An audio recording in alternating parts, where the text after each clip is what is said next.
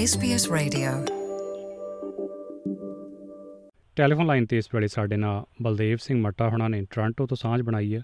Punjabi community health services PCHS ਉਹਦੇ ਉਹ CEO ਨੇ ਤੇ ਆਉਣ ਵਾਲੇ ਸਮੇਂ 'ਚ ਉਹਨਾਂ ਦਾ ਆਸਟ੍ਰੇਲੀਅਨ ਚੈਪਟਰ ਖਾਸ ਕਰਕੇ ਮੈਲਬਨ ਸ਼ਹਿਰ, ਉੱਥੇ ਵੀ ਕਾਫੀ ਸਾਰੀਆਂ ਸਰਗਰਮੀਆਂ ਤੁਹਾਨੂੰ ਨਜ਼ਰ ਆਉਣਗੀਆਂ।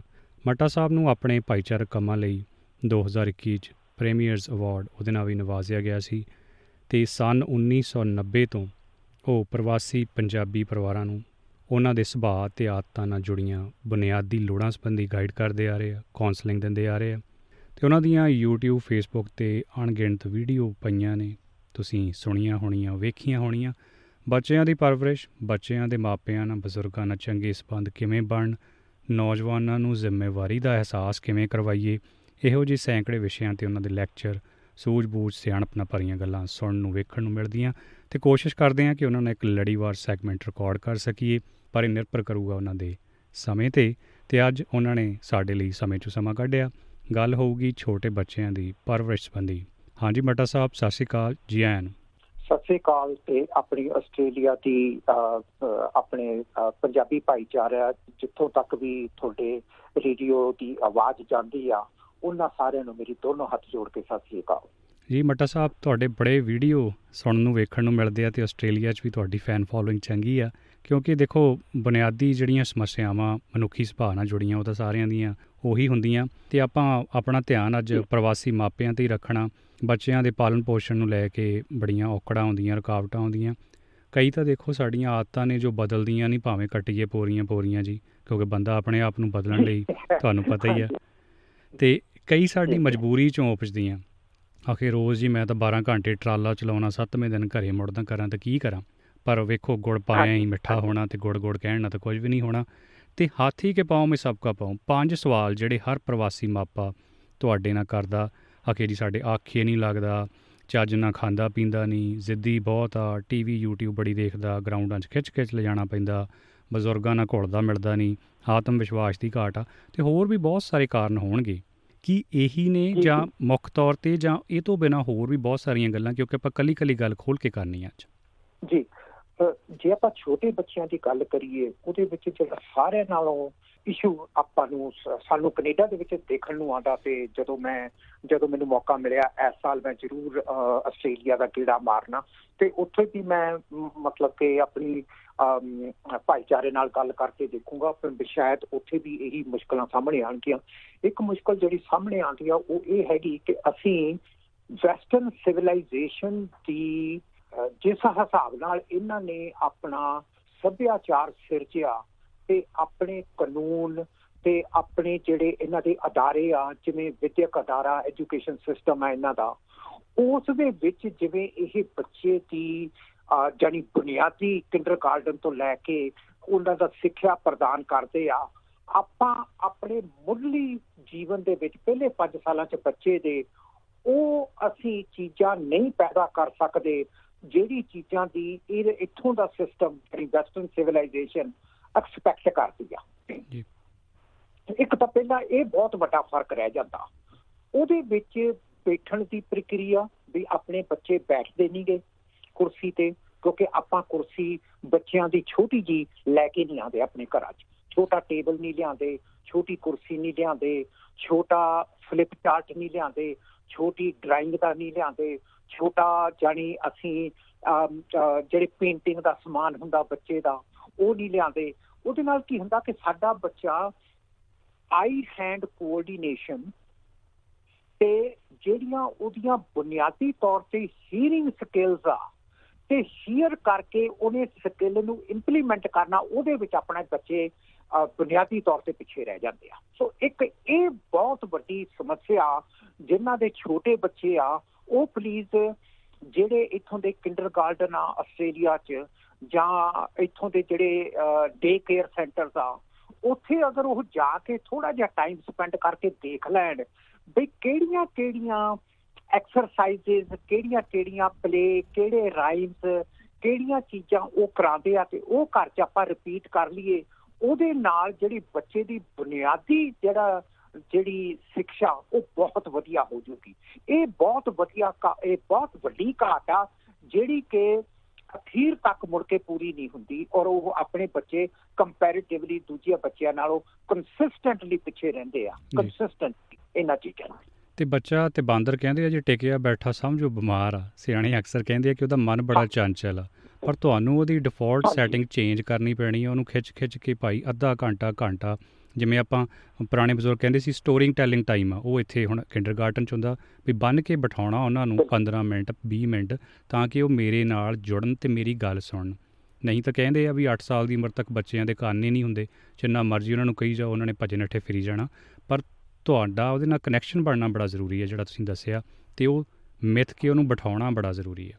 ਜੀ ਅ, ਮੇਰੇ ਆਪ ਦੇ ਮੇਰਾ ਅ, ਜਾਣੀ ਅ, ਮੇਰੀ ਬੇਟੀ ਆ ਉਹਦਾ ਇੱਕ ਬੇਟਾ ਅ, ਜਾਣੀ ਮੇਰਾ ਦੋਤਾ ਜਿਹੜਾ ਉਹ 3 ਸਾਲ ਦਾ ਉਹ ਬਹੁਤ ਜ਼ਿਆਦਾ ਹਾਈਪਰ ਐਕਟਿਵ ਆ।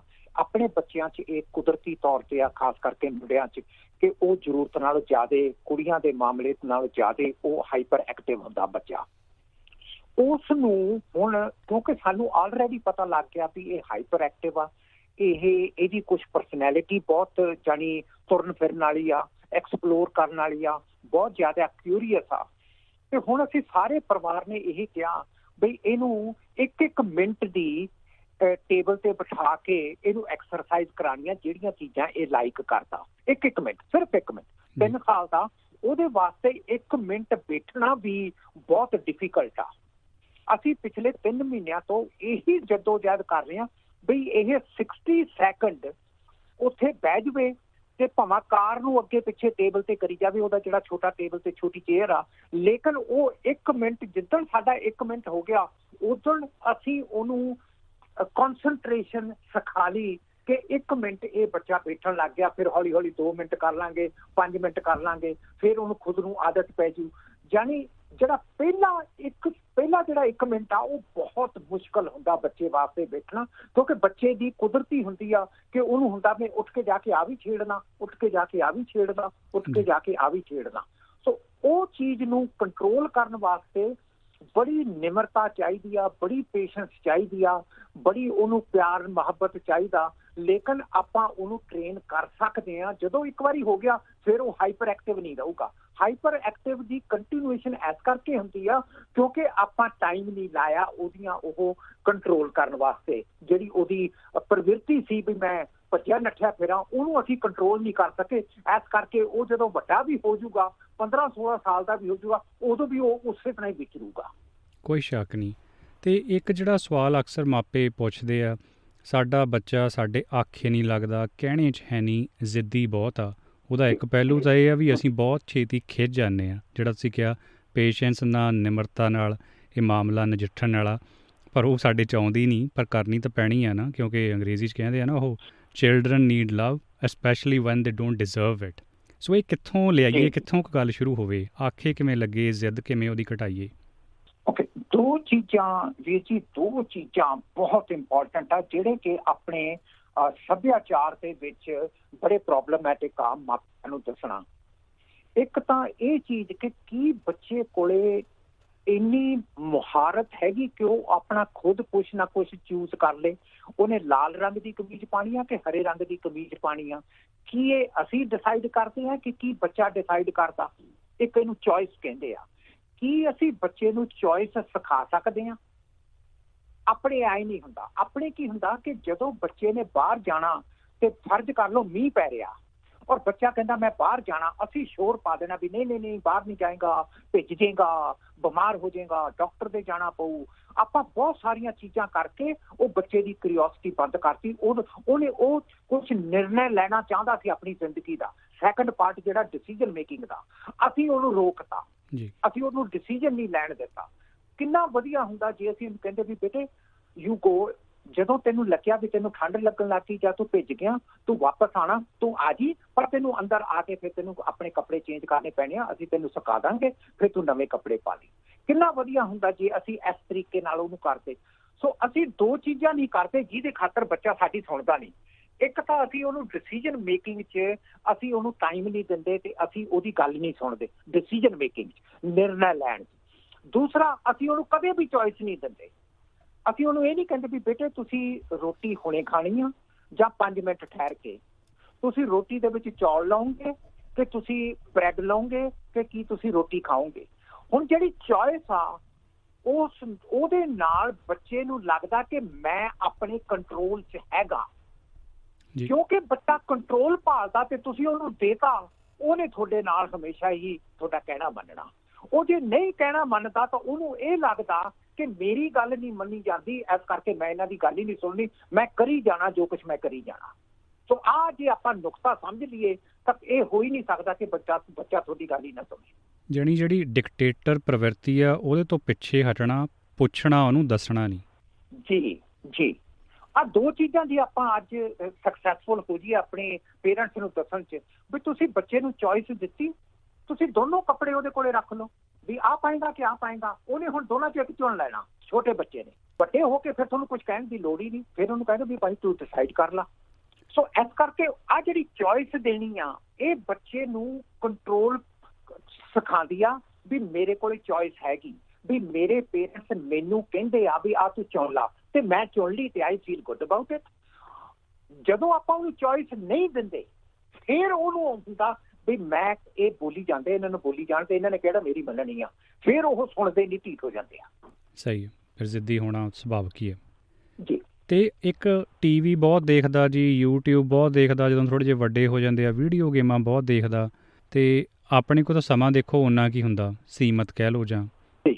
ਪਰ ਫਿਰ ਆਪਾਂ ਨੂੰ ਰਿਜ਼ਲਟ ਜ਼ਰੂਰ ਚਾਹੀਦਾ। ਲਾਂਬਾ ਵੀ ਦੇਣਾ ਵੀ ਇਹ ਤਾਂ ਹਟਦਾ ਹੀ ਨਹੀਂ ਸਾਡੇ ਆਖਿਆ ਨਹੀਂ ਲੱਗਦਾ ਪਿੱਟ ਪਟਈਆ ਰੋਣ ਰੋਣ ਰੱਪਾ ਕਰਦਾ ਬੰਦੇ ਨੇ ਚਲੋ ਜਦ। ਉਂਗਲ ਕਰਨੀ ਹੈ ਚਾਰ ਤਾਂ ਤੁਹਾਡੇ ਵੱਲ ਹੋਣੀ ਆ ਪਰ ਮੰਨ ਲਓ ਆਪਾਂ ਚਾਰ ਨਾ। ਕਰਨੀਆਂ ਹੋਣ ਤੇ ਕੁਝ ਚੰਗੀਆਂ ਗੱਲਾਂ ਕਿਸੇ ਢੰਗ ਨਾਲ ਉਹਨੂੰ ਖੰਡ 'ਚ ਰੱਖ ਕੇ ਇੱਕ ਨੀਂਦ ਦੇ ਸਕਦੇ ਹੋਈਏ ਵੀ ਉਹਦਾ ਸਕਰੀਨ ਟਾਈਮ ਘਟੇ YouTube ਵਾਲਾ ਟਾਈਮ ਘਟੇ ਇਹਦੀ ਇੱਕ ਟੈਕਨੀਕ ਆ ਜਿਹਨੂੰ ਆਪਾਂ ਹੱਥ ਚੱਕ ਕੇ ਹੱਥ ਨਾਲ ਉਹਨੂੰ ਕਹਿਣਾ ਬੱਚੇ ਨੂੰ 5 ਮਿੰਟ ਜਦੋਂ ਆਪਾਂ ਬੱਚੇ ਨੂੰ ਕੋਈ ਚੀਜ਼ ਸਿਖਾਣੀ ਆ, ਫਰਜ਼ ਕਰ ਲਓ ਉਹਨੇ ਟੈਲੀਵਿਜ਼ਨ ਦੇਖਿਆ ਆਪਣਾ ਸ਼ੋਅ ਤੇ ਉਹ ਟੈਲੀਵਿਜ਼ਨ ਅੱਧੇ ਘੰਟੇ ਦਾ, ਉਹ 6 ਵਜੇ ਸ਼ੁਰੂ ਹੋਇਆ 6:30 ਵਜੇ ਖਤਮ ਹੋ ਜੂ। ਹੁਣ ਆਪਾਂ ਨੂੰ ਪਤਾ ਕਿ 6:25 ਹੋ ਚੱਲੇ, ਹੁਣ ਉਹਨੂੰ ਕਹਿਣਾ, ਬੇਟੇ ਲੁੱਕ ਐਟ ਮੀ ਉਹ ਤੁਹਾਡੇ ਕੰਨੀ ਦੇਖੂਗਾ, ਉਹਨੂੰ ਕਹਿਣਾ 5 minute and then we will shut the TV off ਅਸੀਂ ਆਹ ਟੈਕਨੀਕਸ ਨਹੀਂ ਕਰਦੇ। ਅਸੀਂ ਕੀ ਕਹਿੰਦੇ ਆ ਕਿ ਬਸ ਹੁਣ ਬਹੁਤ ਹੋ ਗਿਆ, ਬੰਦ ਕਰ ਲਾ। ਹੁਣ ਤੂੰ ਮੰਨਿਆ ਸੀ ਅੱਧਾ ਘੰਟਾ ਹੁਣ ਬੱਚੇ ਨੂੰ ਅੱਧੇ ਘੰਟੇ ਦਾ ਕਈ ਵਾਰੀ ਕਨਸੈਪਟ ਹੀ ਨਹੀਂ ਪਤਾ ਹੁੰਦਾ। ਦਰੁਸਤ ਲੇਕਿਨ ਬੱਚੇ ਨੂੰ ਅਗਰ ਆਪਾਂ ਸਿਖਾ ਲਈਏ 5 ਮਿੰਟਸ 5 ਮਿੰਟ ਹੀ ਕਈ ਕਹਿੰਦੇ ਆ ਵੀ ਸਾਡਾ ਬੱਚਾ ਤਾਂ ਉਹ ਫੂਡ ਲੈ ਕੇ ਬੈਠਾ ਰਹਿੰਦਾ ਤੇ ਉਹ ਤਾਂ ਹੌਲੀ ਹੌਲੀ ਕਰਕੇ ਘੰਟਾ ਲਾ ਦਿੰਦਾ।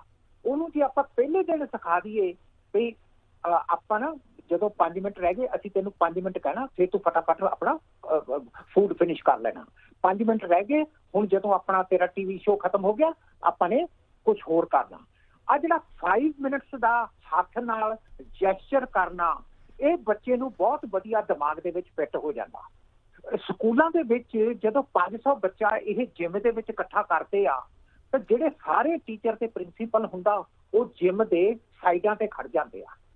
ਉੱਥੇ ਬੱਚੇ ਆ ਕੇ ਆਪਣੀਆਂ ਆਪਣੀਆਂ ਕਲਾਸਾਂ ਤੇ ਥ- ਥੱਲੇ ਬੈਠੀ ਦੇ, ਬੈਠੀ ਜਾਂਦੇ ਆ, ਬੈਠੀ ਜਾਂਦੇ ਆ ਤੇ ਉਹ ਗੱਲਾਂ ਕਰੀ ਜਾਂਦੇ ਆ ਇੱਕ ਦੂਜੇ ਨਾਲ। ਉਸ ਤੋਂ ਬਾਅਦ ਜਿਹੜੇ, ਜਿਹੜਾ ਪ੍ਰਿੰਸੀਪਲ ਆ ਉਹ ਹੱਥ ਚੱਕ ਕੇ ਦੋਨੋਂ ਹੱਥ ਹਵਾ 'ਚ ਕਰ ਦਿੰਦਾ, ਉਹਦੇ ਨਾਲ ਫਿਰ ਵਾਈਸ ਪ੍ਰਿੰਸੀਪਲ ਹਵਾ 'ਚ ਹੱਥ ਕਰ ਦਿੰਦਾ, ਉਸ ਤੋਂ ਬਾਅਦ ਸਾਰੇ ਟੀਚਰ ਦਾ ਕਰ ਦਿੰਦੇ ਆ ਤੇ ਇੱਕਦਮ 500 ਬੱਚਾ ਚੁੱਪ ਕਰ ਜਾਂਦਾ।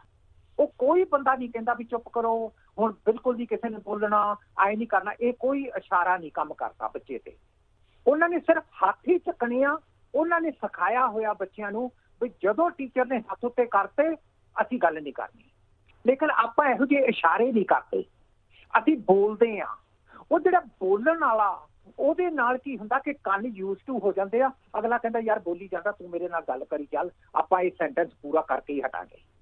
ਕਹਿੰਦੇ ਆ ਨਾ ਵੀ falling on the deaf ear ਹਾਂ ਐਗਜ਼ੈਕਟਲੀ ਸੋ ਇਸ ਕਰਕੇ ਬੈਸਟ ਚੀਜ਼ ਇਹ ਆ ਕਿ ਆਪਾਂ ਸਰਟਨ ਮਾਡਰਨ ਟੈਕਨੀਕਸ ਨੂੰ ਸਿੱਖ ਲਈਏ ਫਿਰ ਬੱਚਿਆਂ ਤੇ ਲਾਗੂ ਕਰੀਏ। ਹੁਣ ਆ ਜਿਹੜੀ 5 ਮਿੰਟ ਦੀ ਟੈਕਨੀਕ ਆ ਬੱਚਾ ਤੁਹਾਡੇ ਕੰਨੀ ਦੇਖੇ ਉਹਦੇ ਸਾਹਮਣੇ ਤੁਸੀਂ ਆਪਣਾ ਹੱਥ ਖੋਲ ਕੇ ਉਹਨੂੰ ਕਹੋ 5 ਮਿੰਟ ਪੰਜੇ ਉਂਗਲਾਂ ਦਿਖਾ ਦਿਓ 5 minute and then we gonna shut off the TV ਇੰਜ ਅਗਰ ਆਪਾਂ ਕਰਾਂਗੇ, ਤੁਸੀਂ ਦੇਖੋਗੇ ਕਿ ਤੁਸੀਂ 4-5 ਵਾਰੀ ਕੀਤਾ, ਤੁਸੀਂ 5 ਮਿੰਟ ਕਹੋਗੇ ਨਾ 5 ਮਿੰਟ ਉਹਨੂੰ ਪਤਾ ਲੱਗ ਜਾਣਾ ਵੀ ਓਕੇ ਮੇਰੇ ਕੋਲ 5 ਮਿੰਟ ਆ ਮੈਂ ਰੋਣਾ ਨਹੀਂ ਤੇ ਮੈਂ ਉਸ ਤੋਂ ਬਾਅਦ ਬੰਦ ਕਰ ਦੇਣਾ। ਸੋ ਇਹ ਇਹ ਈਵਨ 2 ਸਾਲ ਦੇ ਬੱਚੇ ਨੂੰ ਵੀ ਤੁਸੀਂ ਇਹ ਸਿਖਾ ਲਓ ਨਾ 5 ਮਿੰਟ ਤੇ ਉਹਨੂੰ ਪਤਾ ਲੱਗ ਜਾਂਦਾ ਵੀ ਓਕੇ ਮੇਰਾ ਟਾਈਮ ਖਤਮ ਹੋਣ ਵਾਲਾ, ਫਿਰ ਉਹ ਰੋਂਦਾ ਨਹੀਂ। ਪਰ ਤੁਹਾਨੂੰ ਆਹ ਉਂਗਲਾਂ ਦਿਖਾਣੀਆਂ ਪੈਣਗੀਆਂ। ਉਹਦੇ ਕੰਨੀ ਦੇਖਣਾ ਪਊਗਾ ਤਾਂ ਕਿ ਉਹ ਤੁਹਾਡੇ ਕੰਨੀ ਦੇਖ। ਕੇ ਫਿਰ ਤੁਸੀਂ ਉਂਗਲਾਂ ਦਿਖਾ ਕੇ ਉਹਨਾਂ ਕੋਲ 5 ਮਿੰਟ ਜੀ ਅਕਸਰ ਤੁਸੀਂ ਦੇਖਦੇ ਆ। ਟੈਕਨੀਕਸ ਆ ਜਿਹੜੀਆਂ ਇਹਨਾਂ ਨੇ ਸਿਸਟਮਸ ਕੀਤੀਆਂ ਹੋਈਆਂ। ਹਾਂਜੀ ਵੀਰ ਜੀ।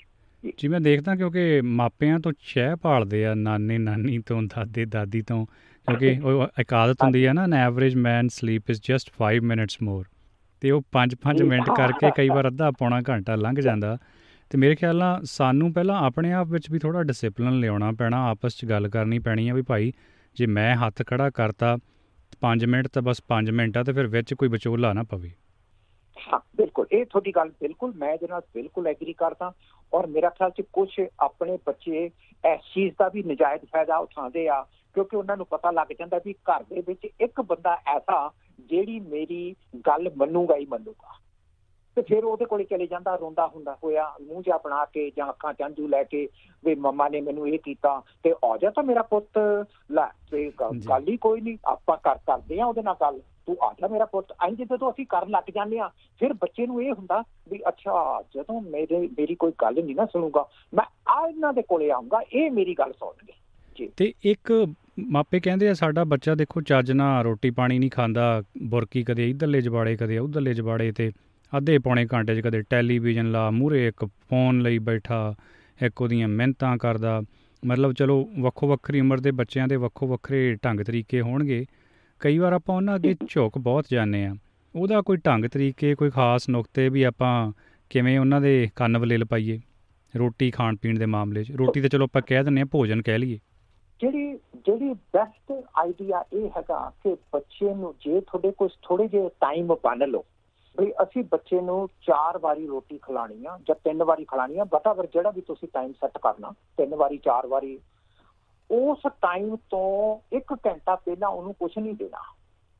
ਇਹ ਨਹੀਂਗਾ ਵੀ ਜੇ ਆਪਾਂ 12 ਵਜੇ ਉਹਨੂੰ ਲੰਚ ਦੇਣਾ, ਤਾਂ 11 ਵਜੇ ਉਹਨੂੰ ਕੁਕੀਜ਼ ਦੇਤੀਆਂ ਤਿੰਨ ਚਾਰ। ਜਾਂ ਉਹਨੂੰ ਉਹਨੂੰ ਕਹਤਾ ਵੀ ਤੂੰ ਕੋਈ ਰਸ ਖਾ ਲਾ, ਜਾਂ ਉਹਨੂੰ ਕੁਝ ਹੋਰ ਕਰਤਾ। ਉਹਦੇ ਨਾਲ ਕੀ ਉਹਦੀ ਭੁੱਖ ਮਰ ਜਾਣੀ ਆ, ਤੇ ਫਿਰ ਹੁਣ ਉਹਦਾ ਜੀ ਨਹੀਂ ਕਰਨਾ ਅਸੀਂ ਕਹਾਂਗੇ ਵੀ 12 ਵੱਜ ਗਏ ਤੇ ਤੇਰਾ ਟਾਈਮ ਹੋ ਗਿਆ, ਤੂੰ ਰੋਟੀ ਖਾ ਲਾ। ਪਰ ਇਹ ਸਾਨੂੰ ਚੇਤਾ ਨਹੀਂ ਵੀ ਇਹਨੇ ਤਾਂ ਸਿਓ ਖਾਦਾ ਸੀਗਾ ਜਾਂ ਇਹਨੇ ਕੇਲਾ ਖਾ ਲਿਆ ਸੀ ਜਾਂ ਇਹਨੇ ਕੋਈ ਸੰਤਰਾ ਖਾ ਲਿਆ ਜਾਂ ਇਹਨੇ ਕੋਈ ਐਪਰੀਕੋਟ ਖਾ ਲਿਆ ਤੇ ਉਹ ਹਜੇ ਇਹਨੂੰ ਵਿਚਾਰੇ ਨੂੰ ਹੁਣ ਭੁੱਖ ਨਹੀਂ ਲੱਗੀ। ਇਹ ਚੀਜ਼ਾਂ ਦਾ ਆਪਾਂ ਨੂੰ ਥੋੜਾ ਜਿਹਾ ਧਿਆਨ ਰੱਖਣਾ ਚਾਹੀਦਾ। ਤੇ ਇੱਕ ਜਿਹੜੀ ਹੋਰ ਵੱਡੀ ਪ੍ਰੋਬਲਮ ਆ, ਉਹ ਇਹ ਆ ਕਿ ਆਪਣੇ ਘਰਾਂ ਦੇ ਵਿੱਚ ਇੱਕ ਚਿਪਸ ਤੇ ਇੱਕ ਸੌਫਟ ਡਰਿੰਕਸ ਬਹੁਤ ਆਉਂਦੀਆਂ। ਜੀ ਡਿਫਰੈਂਟ ਕਿਸਮ ਦੀਆਂ। ਉਹ ਚ ਕੋਕ ਵੀ ਹੁੰਦਾ 7 ਅਪ ਵੀ ਹੁੰਦਾ ਸਪਰਾਈਟ ਵੀ ਹੁੰਦਾ ਔਰੇਂਜ ਵੀ ਹੁੰਦਾ, ਹੋਰ ਇਹੋ ਜਿਹੀਆਂ ਕਈ ਕਈ ਸਾਰੀਆਂ ਡਰਿੰਕਸ ਹੁੰਦੀਆਂ। ਉਹ ਫਿਰ ਬੱਚੇ ਨੂੰ ਜਦੋਂ ਇਹ ਪਤਾ ਲੱਗ ਜਾਂਦਾ ਵੀ ਆਹ ਜਿਹੜੀ ਚੀਜ਼ ਆ, ਇਹ ਬੜੀ ਟੇਸਟੀ ਆ, ਫਿਰ ਉਹਦਾ ਬਾਕੀ ਦੀਆਂ ਜਿਹੜੀਆਂ ਚੀਜ਼ਾਂ ਅੱਛੀਆਂ ਹੁੰਦੀਆਂ, ਉਸ ਖਾਣ ਨੂੰ ਉਹ, ਉਹਦਾ ਇੰਟਰਸਟ ਘਟ ਜਾਂਦਾ। ਫਿਰ ਉਹ ਇਹ ਭਾਲਦਾ ਵੀ ਕਦੋਂ, ਕਿਸ ਤਰ੍ਹਾਂ ਮੈਨੂੰ ਆ ਚਿਪਸ ਦਾ ਇੱਕ ਪੈਕੇਟ ਮਿਲ ਜੇ, ਜਾਂ ਮੈਨੂੰ ਕੋਈ ਕੈਂਡੀ ਮਿਲ ਜੇ, ਜਾਂ ਮੈਨੂੰ ਕੋਈ ਕੁਕੀ ਮਿਲ ਜੇ, ਫਿਰ ਉਹਨੂੰ ਉਸ ਚੀਜ਼ ਦਾ ਥੋੜਾ ਜਿਹਾ ਜ਼ਿਆਦਾ ਰਹਿੰਦਾ। ਸੋ ਉਹਦਾ ਬੈਸਟ ਤਰੀਕਾ ਜਿਹੜਾ ਹੈਗਾ ਬੱਚੇ ਦੇ ਕਿ ਪਹਿਲੇ 2 ਸਾਲ, ਪਹਿਲੇ 2 ਸਾਲ ਬੱਚੇ ਦੇ ਕੋਈ ਖੀਰ, ਕੋਈ ਜੈਲੋ, ਕੋਈ ਪੁਡਿੰਗ ਕੋਈ ਮਿੱਠੀ ਚੀਜ਼ ਉਸ ਬੱਚੇ ਨੂੰ ਨਹੀਂ ਦੇਣੀ।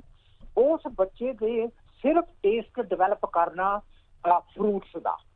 ਜਿੰਨਾ ਫਰੂਟ ਮਿੱਠਾ, ਚਾਹੇ ਉਹ ਮੈਂਗੋ ਆ, ਚਾਹੇ ਉਹ ਬਨਾਨਾ ਚਾਹੇ ਉਹ ਐਪਰੀਕੋਟ ਆ, ਚਾਹੇ ਉਹ ਕੁਝ ਵੀ ਆ, ਕੋਈ ਵੀ ਜਿਹੜਾ ਫਰੂਟ ਆ ਸਟ੍ਰਾਬੇਰੀਜ਼ ਆ ਬਲੂਬੇਰੀਜ਼ ਆ ਰੈਸਬੇਰੀਜ਼ ਆ, ਇਹ ਜਿਹੜੀਆਂ ਸਾਰੀਆਂ ਚੀਜ਼ਾਂ, ਇਹਦੇ ਵਿੱਚ ਜਿੰਨਾ ਮਿੱਠਾ, ਉਹਦੀ ਜੀਭ ਤੇ ਇਹੀ ਮਿੱਠਾ ਰਹਿਣਾ ਚਾਹੀਦਾ।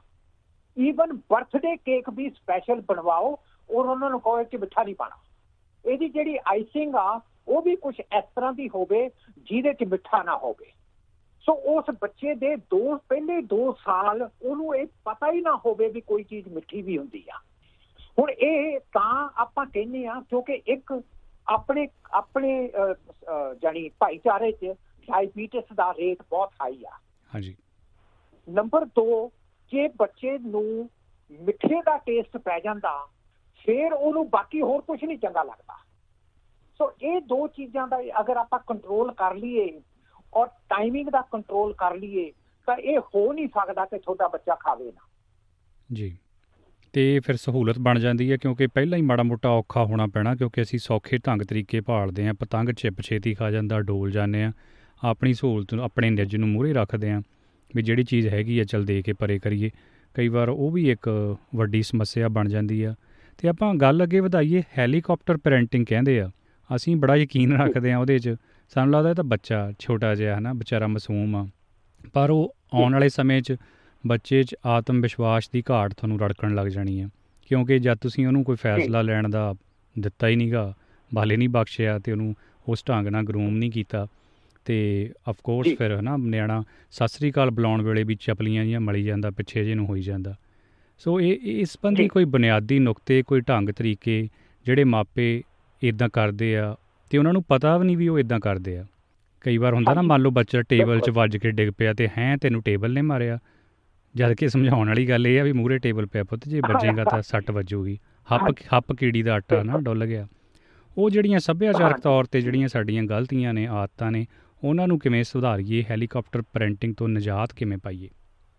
ਉਹਦੇ 'ਚ ਪਹਿਲੀ ਚੀਜ਼ ਆਪਾਂ ਨੂੰ ਇਹ ਸਮਝਣੀ ਪੈਣੀ ਆ, ਕਿਉਂਕਿ ਆਪਣੇ ਕਲਚਰ 'ਚ ਆਪਣਾ ਜਿਹੜਾ ਸੱਭਿਆਚਾਰ ਆ, ਉਹ ਇਸ ਚੀਜ਼ ਤੇ ਟਿਕਿਆ ਹੋਇਆ ਕਿ ਜਿਹੜਾ ਬੱਚਾ ਨਾ, ਉਸ ਬੱਚੇ ਨੂੰ ਬਹੁਤ ਮਾਨਤਾ ਤੇ ਸਲਾਹਤਾ ਮਿਲਦੀ ਆ ਕਿ ਇਹ ਬੱਚਾ ਮਾਪਿਆਂ ਦਾ ਬੜਾ ਆਗਿਆਕਾਰੀ ਬੱਚਾ। ਤੇ ਮਾਪਿਆਂ ਨੂੰ ਵੀ ਇਹ ਹੁੰਦਾ ਕਿ ਸਾਨੂੰ ਜ਼ਿੰਦਗੀ ਦਾ ਪਤਾ, ਇਹ ਜਿਹੜਾ ਸਾਡਾ ਬੱਚਾ, ਚਾਹੇ ਉਹ ਕੁੜੀ ਆ, ਚਾਹੇ ਉਹ ਮੁੰਡਾ ਸਾਡੀ ਗੱਲ ਮੰਨ ਲਵੇ, ਜਿਵੇਂ ਅਸੀਂ ਇਹਨੂੰ ਦੱਸੀ ਜਾਂਦੇ ਆ ਇਹ ਕਰੀ ਜਾਵੇ ਤੇ ਇਹ ਜ਼ਿੰਦਗੀ 'ਚ ਬਹੁਤ ਸਕਸੈਸਫੁਲ ਇਨਸਾਨ ਹੋਊਗਾ। ਸੋ ਇਹ ਇੱਕ ਕਿਸਮ ਦੀ ਅਸੀਂ ਬੱਚੇ ਤੇ ਡਿਪੈਂਡੈਂਸ ਕ੍ਰੀਏਟ ਕਰਦੇ ਆ ਤਾਂ ਕਿ ਬੱਚਾ ਸਾਡੇ ਤੇ ਡਿਪੈਂਡੈਂਟ ਰਵੇ। ਉਹਦਾ ਸਾਨੂੰ ਫਾਇਦਾ ਬਹੁਤ ਆ, ਕਿਉਂਕਿ ਅਸੀਂ ਫਿਰ ਉਹਨੂੰ ਡਿਕਟੇਟ ਕਰ ਸਕਦੇ ਆ ਵੀ ਉਹਦਾ ਵਿਆਹ ਕਿੱਥੇ ਕਰਨਾ, ਉਹ ਕਿਸ ਤਰ੍ਹਾਂ ਦਾ ਜੀਵਨ ਸਾਥੀ ਚੁਣੂਗਾ, ਉਹ ਸਾਡੇ ਨਾਲ ਰੱਖੂਗਾ, ਸਾਡੀਆਂ ਕਹਿਣ 'ਚ ਰਹੂਗਾ। ਤੇ ਜਿਵੇਂ ਅਸੀਂ ਉਹਨੂੰ ਕਵਾਂਗੇ, ਉਹ ਆਪਣੀ ਜ਼ਿੰਦਗੀ ਤੋਰੂਗਾ ਇਸ ਕਰਕੇ ਸਾਡਾ ਕਲਚਰ ਫੋਰਸ ਕਰਦਾ ਕਿ ਬੱਚੇ ਸਾਡੇ ਤੇ ਨਿਰਭਰ ਰਵੇ ਡਿਪੈਂਡੈਂਸੀ ਦਾ ਮਤਲਬ ਸਾਡੇ ਤੇ ਨਿਰਭਰ ਰਵੇ ਇਹਦੇ ਨਾਲ ਨਾਲ ਜਿਹੜੀਆਂ ਦੋ ਹੋਰ ਚੀਜ਼ਾਂ ਬੱਚੇ, ਜਦੋਂ ਤੁਸੀਂ ਬੱਚੇ ਨੂੰ ਡਿਪੈਂਡੈਂਟ ਬਣਾ ਲਿਆ, ਤੇ ਹੁਣ ਬੱਚਾ ਥੋੜੀ ਬਹੁਤੀ ਤਾਂ ਜਾਨੀ ਜਿੱਦ ਕਰੂਗਾ, ਫਿਰ ਅਸੀਂ ਇੱਕ ਸ਼ਬਦ ਵਰਤਦੇ ਆ ਕਿ ਅਸੀਂ ਬੱਚੇ ਦੇ ਬੈਸਟ ਇੰਟਰਸਟ ਲਈ ਸਰਟਨ ਕੰਮ ਕਰਦੇ ਆ, ਅਸੀਂ ਉਹਦੀ ਕੇਅਰ ਕਰਦੇ ਆ। ਹੁਣ ਇਹਦੀ ਇੱਕ ਐਗਜ਼ਾਮਪਲ ਹੈਗੀ ਕਿ ਜਦੋਂ ਬੱਚਾ ਬਾਹਰ ਜਾਂਦਾ ਨੌਜਵਾਨ ਹੋ ਜਾਂਦਾ ਜਾਨੀ 16 ਸਾਲ ਦਾ ਹੋ ਜਾਂਦਾ ਟੀਨੇਜਰ ਬਣ ਜਾਂਦਾ, ਤੇ ਬੱਚਾ ਬਾਹਰ ਜਾਂਦਾ ਤਾਂ ਮਾਂ ਉਹਨੂੰ ਫੋਨ ਕਰਦੀ ਆ। ਉਹ ਫਿਰ ਬੱਚਾ ਉਹਨੂੰ ਮਾਂ ਨੂੰ ਕਹਿੰਦਾ ਵੀ, ਮਾਮ, ਅੱਧਾ ਘੰਟਾ ਤਾਂ ਹਜੇ ਮੈਨੂੰ ਹੋਇਆ ਬਾਹਰ ਆਣ ਨੂੰ, ਤੁਸੀਂ ਹੁਣੇ ਮੈਨੂੰ ਫੋਨ ਕਰ ਲਿਆ। ਉਹ ਕਹਿੰਦੀ, ਮੈਂ ਤਾਂ ਤੇ ਪੁੱਛਣਾ ਸੀ, ਤੂੰ ਰਾਜੀ ਖੁਸ਼ੀ ਆ, ਸਭ ਕੁਝ ਠੀਕ ਠਾਕ ਆ? ਉਹ ਕਹਿੰਦਾ, ਮਾਮ ਮੈਂ ਬਿਲਕੁਲ ਠੀਕ ਆ ਸਟਾਪ ਫੋਨਿੰਗ ਮੀ ਅੱਧਾ ਘੰਟਾ ਬੀਤਦਾ ਫਿਰ ਉਹਨੇ ਫੋਨ ਕਰਤਾ ਮਾਂ ਨੇ। ਹੁਣ ਜਦੋਂ ਮਾਂ ਨੂੰ ਇਹ ਪੁੱਛੀਦਾ ਵੀ ਤੈਨੂੰ ਤੇਰਾ ਬੇਟਾ ਤੇਰੇ ਨਾਲ ਖਿਜੀ ਜਾਂਦਾ ਉਹ ਫਿਰ ਮੁੜ ਕੇ ਤੇਰਾ ਫੋਨ ਚੱਕਣੋਂ ਹਟ ਜਾਂਦਾ ਫਿਰ ਤੈਨੂੰ ਹੋਰ ਜ਼ਿਆਦਾ ਸਟ੍ਰੈਸ ਹੁੰਦੀ ਆ ਵੀ ਤੂੰ ਕੀ ਭਾਲਦੀ ਆ? ਕਹਿੰਦੀ ਮੈਂ ਤਾਂ ਉਹਦੀ ਰਾਜੀ ਖੁਸ਼ੀ ਦਾ ਹੀ ਪਤਾ ਲੈਣੀ ਆ। ਮੈਂ ਤਾਂ ਉਹਦੀ ਕੇਅਰ ਬਹੁਤ ਕਰਦੀ ਆ ਕਿਉਂਕਿ ਤੁਹਾਨੂੰ ਪਤਾ ਵੀ ਅੱਜ ਕੱਲ ਜ਼ਮਾਨਾ ਬਹੁਤ ਖਰਾਬ ਆ। ਹੁਣ ਜਿਹੜੀ ਮਾਂ ਜਿਹਨੂੰ ਕੇਅਰ ਕਹਿੰਦੀ ਆ ਐਕਚੁਅਲੀ ਉਹ ਕੰਟਰੋਲ ਕਰ ਰਹੀ ਆ ਆਪਣੇ ਬੱਚੇ ਨੂੰ। ਤੇ ਬੱਚੇ ਨੂੰ ਵੀ ਇਹ ਲੱਗਦਾ ਵੀ ਮਾਂ ਕਿਉਂ ਮੈਨੂੰ ਬਾਰ-ਬਾਰ ਫੋਨ ਕਰਦੀ ਆ? ਹੁਣ ਬੱਚੇ ਤੇ ਮਾਂ ਦਾ ਰਿਸ਼ਤਾ ਖਰਾਬ ਹੋਣਾ ਸ਼ੁਰੂ ਹੋ ਗਿਆ। ਆ ਜਿਹੜਾ ਕੰਮ ਆ ਨਾ ਕੇਅਰ ਔਰ ਕੰਟਰੋਲ ਦਾ, ਤੇ ਦੂਸਰੇ ਪਾਸੇ ਜਿਹੜਾ ਡਿਪੈਂਡੈਂਸੀ ਦਾ, ਇਹਦੇ ਆਪਣੇ ਬੱਚੇ ਖਰਾਬ ਕੀਤੇ ਆ। ਜਦ ਤੱਕ ਆਪਾਂ ਬੱਚੇ ਨੂੰ ਥੋੜਾ ਜਿਹਾ ਉਹਨੂੰ ਮੁਹਾਰਤਾਂ ਲਾਈਫ ਸਕਿੱਲਸ ਨਹੀਂ ਦਵਾਂਗੇ ਯਾਨੀ ਜੀਵਨ ਜਾਂਚ ਦੀਆਂ ਮੁਹਾਰਤਾਂ ਨਹੀਂ ਦਵਾਂਗੇ, ਉਦੋਂ ਤੱਕ ਬੱਚੇ ਨੂੰ ਅਸੀਂ ਇੱਕ ਕਿਸਮ ਦਾ ਅਪਾਹਜ ਬਣਾਣੇ ਆ, ਕਿਉਂਕਿ ਅਸੀਂ ਚਾਹੁੰਦੇ ਆ ਵੀ ਉਹ ਜ਼ਿੰਦਗੀ 'ਚ ਕੋਈ ਫੈਸਲਾ ਨਾ ਕਰੇ, ਸਾਡੇ ਕੋਲੇ ਆਵੇ ਤੇ ਅਸੀਂ ਉਹਨੂੰ ਦੱਸੀਏ ਵੀ ਆਏ ਕਰ ਲਾ ਤੇ ਉਹ ਆਏ ਕਰ ਲਵੇ, ਬਸ ਉਹ ਚੁੱਪ ਕਰਕੇ ਬੈਠਾ ਰਵੇ ਸਕੂਲ ਤੋਂ ਆ ਜਾਇਆ ਕਰੇ ਤੇ ਬਸ ਸਾਰਾ ਦਿਨ ਪੜਦਾ ਰਿਹਾ ਕਰੇ। ਜੇ ਅਸੀਂ ਕਿਹਾ, ਚੱਲ ਹੁਣ ਤੂੰ ਬਾਹਰ ਚਲੇ ਜਾ, ਤਾਂ ਉਦੋਂ ਬਾਹਰ ਜਾ ਕੇ ਖੇਡ ਕੇ ਮੁੜ ਕੇ ਫੇਰ ਆ ਜਾਇਆ ਕਰੇ। ਇਸ ਤਰ੍ਹਾਂ ਦੀ ਸਾਡੀ ਐਜ਼ ਅ ਪੇਰੈਂਟਸ ਉਮੀਦ ਆ ਪਰ ਇਹ ਰਿਐਲਿਟੀ 'ਚ ਆਏ ਹੁੰਦਾ ਨਹੀਂ। ਇਸ ਕਰਕੇ ਆਪਣੇ ਘਰਾਂ ਦੇ ਵਿੱਚ ਟੀਨੇਜਰਸ ਦਾ ਤੇ ਪੇਰੈਂਟਸ ਦਾ ਬਹੁਤ ਜ਼ਿਆਦਾ ਕਨਫਲਿਕਟ ਰਹਿੰਦਾ ਕੰਟੀਨਿਊਸਲੀ ਕਨਫਲਿਕਟ ਰਹਿੰਦਾ। ਤੇ ਉਮੀਦ ਕਰਦਾ ਤੁਹਾਡੇ ਕੋਲ 5-10 ਮਿੰਟ ਹੋਰ ਹੋਣਗੇ ਇੱਕ ਦੋ ਸਵਾਲ ਮੇਰੇ ਹੋਰ ਨੇ। ਜੀ ਜੀ। ਬੱਚੇ ਨੂੰ ਜ਼ਿੰਮੇਵਾਰ ਕਿਵੇਂ ਬਣਾਈਏ ਮੱਟਾ ਸਾਹਿਬ? ਦੇਖੋ ਜਿਵੇਂ ਪੈਕ ਅਪ ਕਰ ਲਾ ਬਈ ਸਫ਼ਾਈ ਕਰ ਇਹ ਚੀਜ਼ਾਂ ਘੋਲ ਕੇ ਤਬੀਤ ਕਿਵੇਂ ਪਿਆਈਏ? ਕਿਉਂਕਿ ਉਹਦਾ ਚੰਚਲ ਮਾਨਾ ਉਹ ਤਾਂ ਇਸ ਚੀਜ਼ ਤੋਂ ਪਰੇ ਭਜਦਾ। ਜ਼ਿੰਮੇਵਾਰੀ ਜਿਹੜੀ ਹੈਗੀ ਬੱਚੇ ਨੂੰ ਦੇਣੀ, ਉਮਰ ਦੇ ਹਿਸਾਬ ਨਾਲ ਅਸੀਂ ਬੱਚੇ ਨੂੰ ਜ਼ਿੰਮੇਵਾਰੀ ਦੇ ਸਕਦੇ ਹਾਂ। ਹੁਣ ਮੈਂ ਤੁਹਾਨੂੰ ਇੱਕ ਐਗਜ਼ਾਮਪਲ ਦਿੰਨਾ ਕਿ ਔਰ ਇਹਨਾਂ ਨੇ ਬਹੁਤ ਸਾਰੇ ਐਕਸਪੈਰੀਮੈਂਟ ਕੀਤੇ ਐ ਇਸ ਤੇ, ਕਿ ਜਿਹੜਾ 2 ਸਾਲ ਦਾ ਬੱਚਾ ਜਾਂ 1.5 ਸਾਲ ਦਾ, ਉਹ ਬੱਚਾ ਆਪਣੇ ਆਪ ਰੋਟੀ ਖਾ ਸਕਦਾ। ਆਪਣੇ ਆਪ ਕੁਝ ਚੌਲ ਡੋਲ ਲੂਗਾ ਜੀ ਉਹਨੂੰ, ਤੁਸੀਂ ਚੌਲ ਕੋਲੀ ਚ ਪਾ ਕੇ ਦੇਤੇ ਤੇ ਉਹਨੂੰ ਕਿਹਾ ਵੀ ਆ ਲੈ ਚਮਚਾ ਤੇ ਆਪਣਾ ਖਾਣਾ ਸ਼ੁਰੂ ਕਰ। ਅਗਰ ਤੁਸੀਂ, ਮਤਲਬ ਕਿ ਛੋਟੀ ਉਮਰ 'ਚ ਬੱਚੇ ਨੂੰ ਸਿਖਾ ਲਿਆ ਤੇ ਉਹ ਬੱਚੇ ਨੂੰ ਤੁਸੀਂ ਦਿੱਤਾ ਡੈਫੀਨਿਟਲੀ ਉਹ ਆਪਣੇ ਆਪ ਨੂੰ ਗੰਦਾ ਕਰੂਗਾ। ਲੇਕਿਨ ਉਹ ਬਹੁਤ ਛੇਤੀ ਆਪਣੀ ਆਈ ਹੈਂਡ ਕੋਆਰਡੀਨੇਸ਼ਨ ਨੂੰ ਮਜ਼ਬੂਤ ਕਰ ਲੂਗਾ ਹੁਣ ਜਦੋਂ ਉਹ ਜਿੰਨਾ ਜ਼ਿਆਦਾ ਉਹ ਮਜ਼ਬੂਤੀ ਕਰੂਗਾ, ਜਿੰਨਾ ਜ਼ਿਆਦਾ ਉਹਦੀਆਂ ਆਈ ਹੈਂਡ ਕੋਆਰਡੀਨੇਸ਼ਨ ਵਧੀਆ ਹੋਊ ਉਹਨਾਂ ਜ਼ਿਆਦਾ ਉਹਦੇ 'ਚ ਕੌਨਫੀਡੈਂਸ ਆਊਗਾ। ਜਿੰਨਾ ਜ਼ਿਆਦਾ ਉਹਦੇ 'ਚ ਕੌਨਫੀਡੈਂਸ ਆਊਗਾ ਉਹਨਾਂ ਜ਼ਿਆਦਾ ਤੁਸੀਂ ਉਹਨੂੰ ਕੰਮ ਦੇ ਸਕਦੇ ਹੋ। ਜਿੰਨਾ ਜ਼ਿਆਦਾ ਤੁਸੀਂ ਉਹਨੂੰ ਕੰਮ ਦਵੋਗੇ ਉਹਨਾਂ ਉਹ ਉਹਦੇ 'ਚ ਹੋਰ ਕੌਨਫੀਡੈਂਸ ਵਧੂਗਾ ਤੇ ਉਹ ਕਹੂਗਾ, ਡੈਡ, ਮੈਂ ਹੋਰ ਕੀ ਕਰਾਂ? ਮਮ, ਮੈਂ ਹੋਰ ਕੀ ਕਰਾਂ? ਤੁਸੀਂ ਉਹਦੇ ਤੋਂ ਭਾਂਡੇ ਮਜਾ ਸਕਦੇ ਹੋ, ਤੁਸੀਂ ਉਹਨੂੰ ਕਹਿ ਸਕਦੇ ਹੋ, ਗਾਰਬੇਜ ਬਾਹਰ ਰੱਖ ਦੇ। ਤੁਸੀਂ ਉਹਨੂੰ ਕਹਿ ਸਕਦੇ ਹੋ, ਓਕੇ, ਆਹ ਟੇਬਲ ਤੁਸੀਂ ਸਾਫ਼ ਕਰਨਾ। ਤੁਸੀਂ ਉਹਨੂੰ ਕਹਿ ਸਕਦੇ ਹੋ, ਓਕੇ, ਮੈਂ ਲਾਂਡਰੀ ਕਰਨ ਲੱਗਿਆ। ਓਕੇ ਉਰੇ ਆਓ, ਸਾਰੇ ਚਿੱਟੇ ਕੱਪੜੇ ਇੱਕ ਪਾਸੇ ਕਰੋ, ਰੰਗ ਵਾਲੇ ਕੱਪੜੇ ਇੱਕ ਪਾਸੇ ਕਰੋ। ਹੁਣ ਤੁਸੀਂ ਆ ਚੱਕਿਆ, ਚਲੋ, ਹੁਣ ਆਪਾਂ ਮਤਲਬ ਕਿ ਕਾਰ ਧੋਣੀ ਆ, ਤੇ ਤੁਸੀਂ ਕਾਰ ਦੇ ਟਾਇਰ ਧੋਵੋ, ਤੇ ਮੈਂ ਬਾਕੀ ਦੇ ਉੱਤੋਂ ਉੱਤੋਂ ਛੱਤ ਧੋਊਂਗਾ, ਕਿਉਂਕਿ ਤੁਹਾਡਾ ਹੱਥ ਨਹੀਂ ਪਹੁੰਚਣਾ। ਸੋ ਜਦੋਂ ਆਪਾਂ ਉਸ ਬੱਚੇ 'ਚ ਕੌਨਫੀਡੈਂਸ ਲੈ ਆਂਦਾ, ਫਿਰ ਆਪਾਂ ਨੂੰ ਉਹਨੂੰ ਜ਼ਿੰਮੇਵਾਰ ਬਣਾਉਣ 'ਚ ਔਖਾ ਨਹੀਂ ਹੋਣਾ। ਜਿਵੇਂ ਮਿਸਾਲ ਦੇ ਤੌਰ ਤੇ 6 ਸਾਲ ਦਾ ਬੱਚਾ, ਉਹਨੂੰ ਆਪਾਂ ਅਲਾਰਮ ਲਾ ਦਈਏ ਤੇ ਉਹਨੂੰ ਆਪਾਂ ਸਿਖਾ ਲਈਏ ਵੀ ਜਦੋਂ 6 ਵਜ ਗਏ, ਉਦੋਂ ਤੁਸੀਂ ਉੱਠੀ, ਫਿਰ ਜਦੋਂ ਤੂੰ ਉੱਠੇਗਾ ਬ੍ਰਸ਼ ਕਰ ਲਿਆ, ਉਸ ਤੋਂ ਬਾਅਦ ਬੇਟੇ ਆਪਾਂ ਦੋਨੋਂ ਜਣੇ ਪੈਨ ਕੇਕਸ ਬਣਾਵਾਂਗੇ। ਆਪਣੇ ਆਏ ਨਹੀਂ ਹੁੰਦਾ। ਆਪਣੇ ਕੀ ਹੁੰਦਾ? ਆਪਾਂ ਕਹਿੰਦੇ ਆ ਵੀ ਤੂੰ ਪੁੱਤ ਉੱਠ ਖੜ ਟਾਈਮ ਹੋ ਗਿਆ ਤੇਰਾ ਸਕੂਲ ਜਾਣ ਦਾ। ਅੱਛਾ, ਫਿਰ ਮੈਂ ਹੁਣ ਬਣਾ ਲੈਣੀ ਆ ਕੁਝ ਤੇ ਉਹ ਬੱਚਾ ਥੱਲੇ ਆਦਾ, ਉਹ ਕਹਿੰਦਾ ਮੈਂ ਤਾਂ ਪੈਨ ਕੇਕ ਖਾਣਾ ਨਹੀਂ ਮਮ ਫਿਰ ਅੱਛਾ, ਲੈ, ਹਰ ਵਾਰੀ ਤੂੰ ਆਈ ਹੋਈ ਕਰਦਾ ਹੁਣ ਤੂੰ ਪੈਨ ਕੇਕ ਨਹੀਂ ਖਾਂਦਾ। ਚੱਲ ਹੁਣ ਤੂੰ ਦੱਸ ਕੀ ਖਾਏਗਾ? ਉਹ ਕਹਿੰਦਾ ਵੀ ਮੈਂ ਤਾਂ ਸਿਰਫ ਕੁਕੀਜ਼ ਖਾਣੀਆਂ ਦੁੱਧ ਨਾਲ। ਓਕੇ ਚੰਗਾ ਲੈ ਕੁਕੀ ਖਾ ਲਾ? ਕੋਸਤਾ ਖਾ ਲਾ ਮੈਨੇ ਕਾਲ ਜੇ ਨਹੀਂ ਜਾਈਦਾ ਹੁੰਦਾ ਤੂੰ ਆ ਸਾਡੀ ਸਵੇਰ ਦੀ ਜਿਹੜੀ ਇਹ ਵਾਰਤਾਲਾਪ ਆ ਇਹ ਸ਼ੁਰੂ ਹੀ ਆਪਣਾ ਕਨਫਲਿਕਟ ਤੋਂ ਹੋ ਜਾਂਦਾ ਆਪਣੇ ਘਰਾਂ 'ਚ।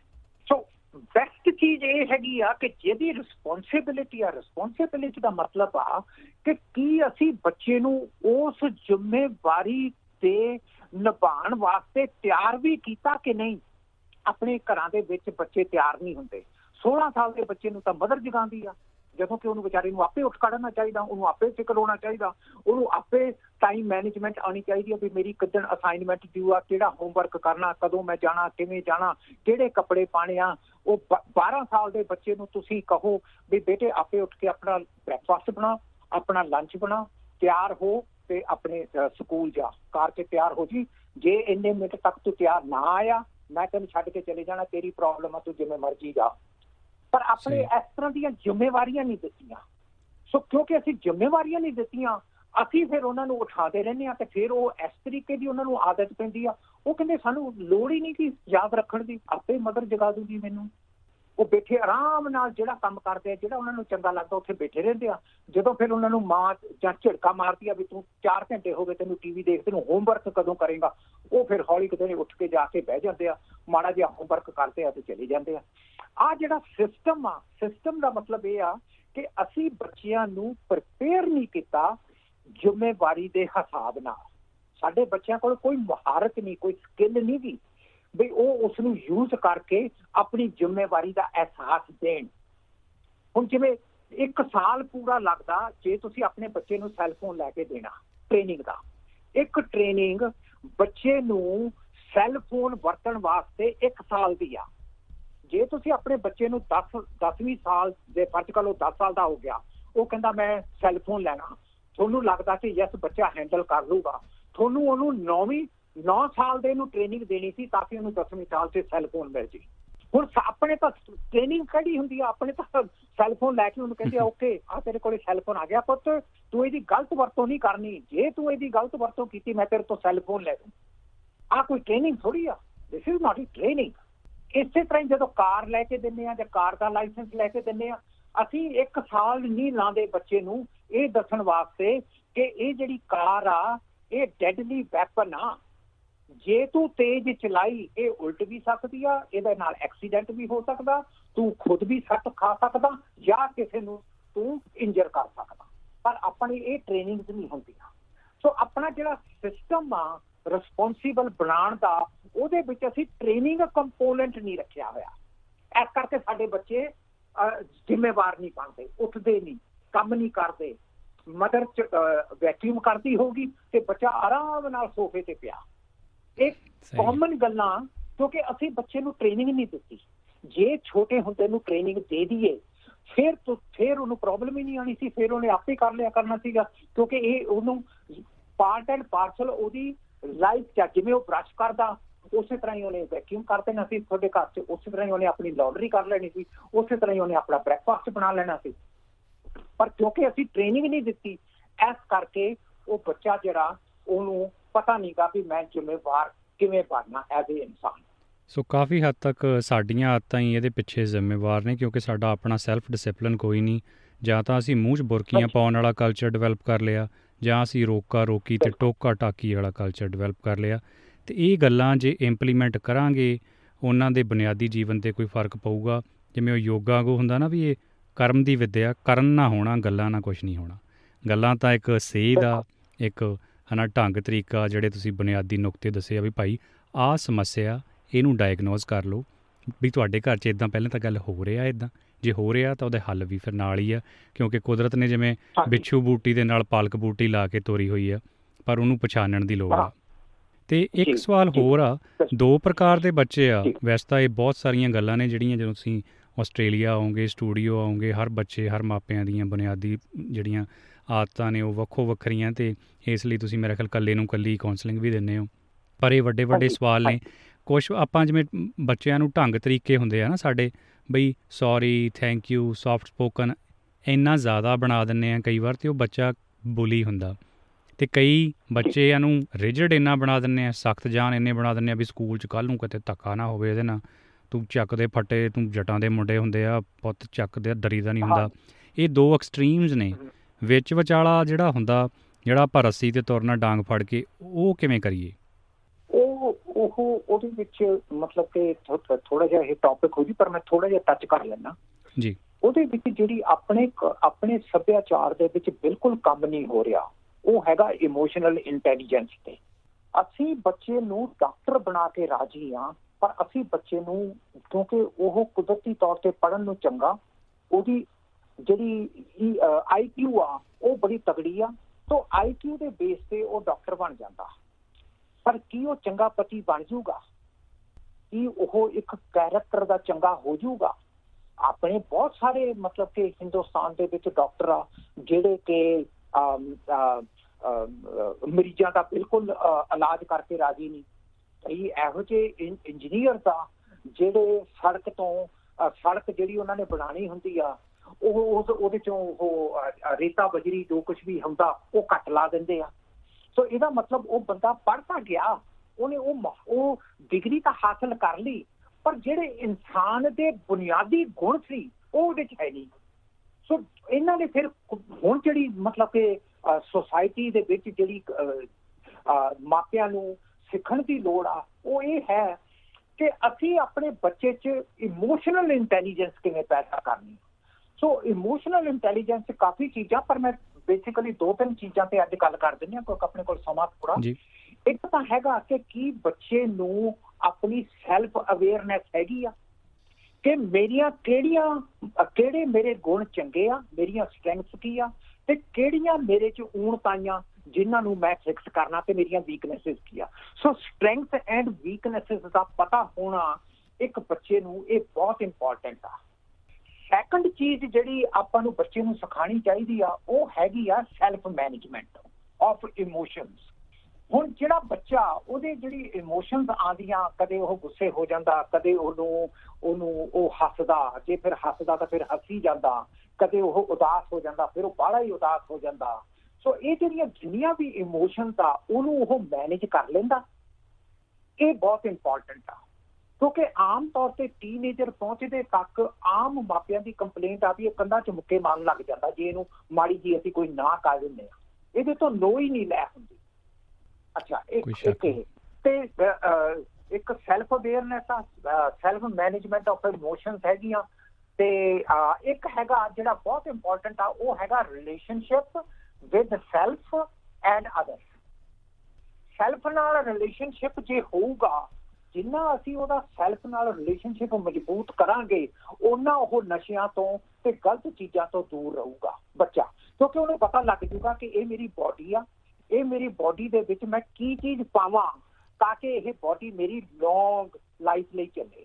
ਉਹਨੂੰ ਐਗਜ਼ਾਮਪਲ ਆਪਾਂ ਕਾਰ ਦੀ ਦੇ ਸਕਦੇ ਹਾਂ ਵੀ ਜੇ ਕਾਰ ਪੈਟਰੋਲ ਤੇ ਚੱਲਦੀ ਆ, ਕੀ ਆਪਾਂ ਡੀਜ਼ਲ ਪਾ ਲਾਂਗੇ, ਉਹ ਕਹੂਗਾ ਨਹੀਂ। ਉਹਨੂੰ ਕਹਿੰਦੇ ਫਿਰ ਇਸੇ ਤਰ੍ਹਾਂ ਹੀ ਤੇਰੀ ਬਾਡੀ ਸ਼ਰਾਬ ਲਈ ਨਹੀਂ ਬਣੀ, ਸੋ ਇਹਦੇ 'ਚ ਸ਼ਰਾਬ ਨਹੀਂ ਪਾਣੀ ਚਾਹੀਦੀ। ਡਰੱਗਸ ਨਹੀਂ ਪਾਣੀਆਂ। ਜੇ ਤੂੰ ਪਾਏਗਾ ਤਾਂ ਤੇਰੇ ਦਿਮਾਗ ਤੇ ਅਸਰ ਹੋਊਗਾ ਤੇ ਉਹ ਅਸਰ ਹੋਊਗਾ। ਜਿਵੇਂ ਇੰਜਨ ਬਹਿ ਜਾਂਦਾ ਸੀ ਤੇਰਾ ਇੰਜਨ ਦਿਮਾਗ ਆ ਤੇ ਤੇਰਾ ਦਿਮਾਗ ਵੀ ਬਹਿ ਜਾਊਗਾ ਉਹ ਇਹੋ ਜਿਹੀਆਂ ਚੀਜ਼ਾਂ ਜਦੋਂ ਆਪਾਂ ਐਗਜ਼ਾਮਪਲ ਦਿੰਦੇ ਆ ਉਹ ਬੱਚਾ ਛੇਤੀ ਰਿਲੇਟ ਕਰ ਲੈਂਦਾ। ਸੋ ਇੱਕ ਤਾਂ ਹੈਗਾ ਕਿ ਜਿਹੜੀ ਆਪਣੀ ਰਿਲੇਸ਼ਨਸ਼ਿਪ ਆ ਸੈਲਫ ਨਾਲ ਇਹ ਬਹੁਤ ਇੰਪੋਰਟੈਂਟ ਹੈ ਇਹਦੀ ਘਾਟ ਆ ਇਹਦੇ ਤੇ ਆਪਾਂ ਕੰਮ ਨਹੀਂ ਕਰਦੇ।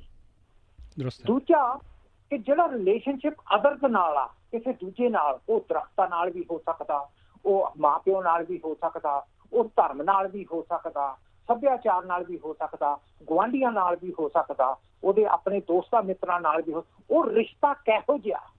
ਕੀ ਉਹਨੂੰ ਵਿਚਾਰੇ ਨੂੰ ਪਤਾ ਕਿ ਮਾੜੇ ਦੋਸਤ ਕੀ ਹੁੰਦੇ ਆ ਤੇ ਚੰਗੇ ਕੀ ਹੁੰਦੇ ਆ ਕੀ ਤੁਸੀਂ ਉਹਨੂੰ ਪਰਿਭਾਸ਼ਾ ਦਿੱਤੀ ਆ?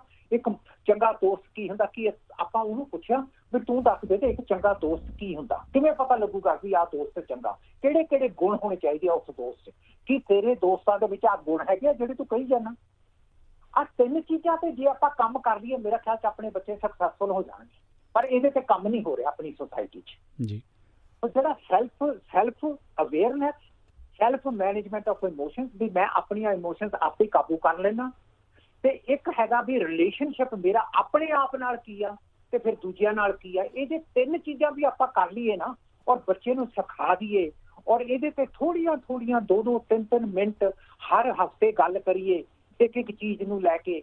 ਮੇਰਾ ਖਿਆਲ ਚ ਤੁਸੀਂ ਦੇਖੋਗੇ ਕਿ ਤੁਹਾਡੇ ਬੱਚੇ ਅਗਰ ਉਹ A+ ਨਹੀਂ ਵੀ ਲੈ ਕੇ ਆਉਂਦੇ, ਤਾਂ ਵੀ ਉਹ ਜ਼ਿੰਦਗੀ ਦੇ ਵਿੱਚ ਬਹੁਤ ਸਕਸੈਸਫੁਲ ਇਨਸਾਨ ਬਣਨਗੇ। ਜੀ। ਨਹੀਂ ਬੜਾ ਵਜ੍ਹਾ ਫਰਮਾਇਆ ਤੁਸੀਂ ਇਹ ਗੱਲਾਂ ਬੜੀਆਂ ਪ੍ਰਭਾਵਸ਼ਾਲੀ ਨੇ। ਪਰ ਇਹ ਹੋਣੀਆਂ ਤਾਂ ਜੇ ਆਪਣੇ ਤੇ ਅਸੀਂ ਥੋੜਾ ਜਿਹਾ ਇਹਨਾਂ ਚੀਜ਼ਾਂ ਦਾ ਅਸਰ ਕਰਾਂਗੇ।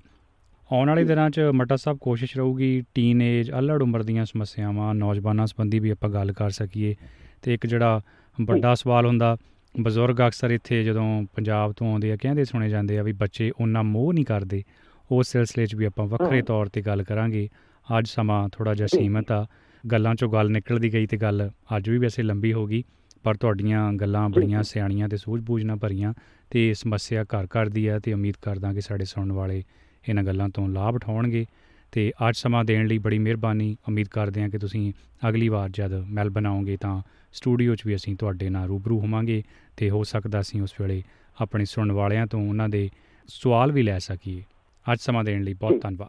ਥੈਂਕ ਯੂ ਜੀ thank you You're with SBS Radio.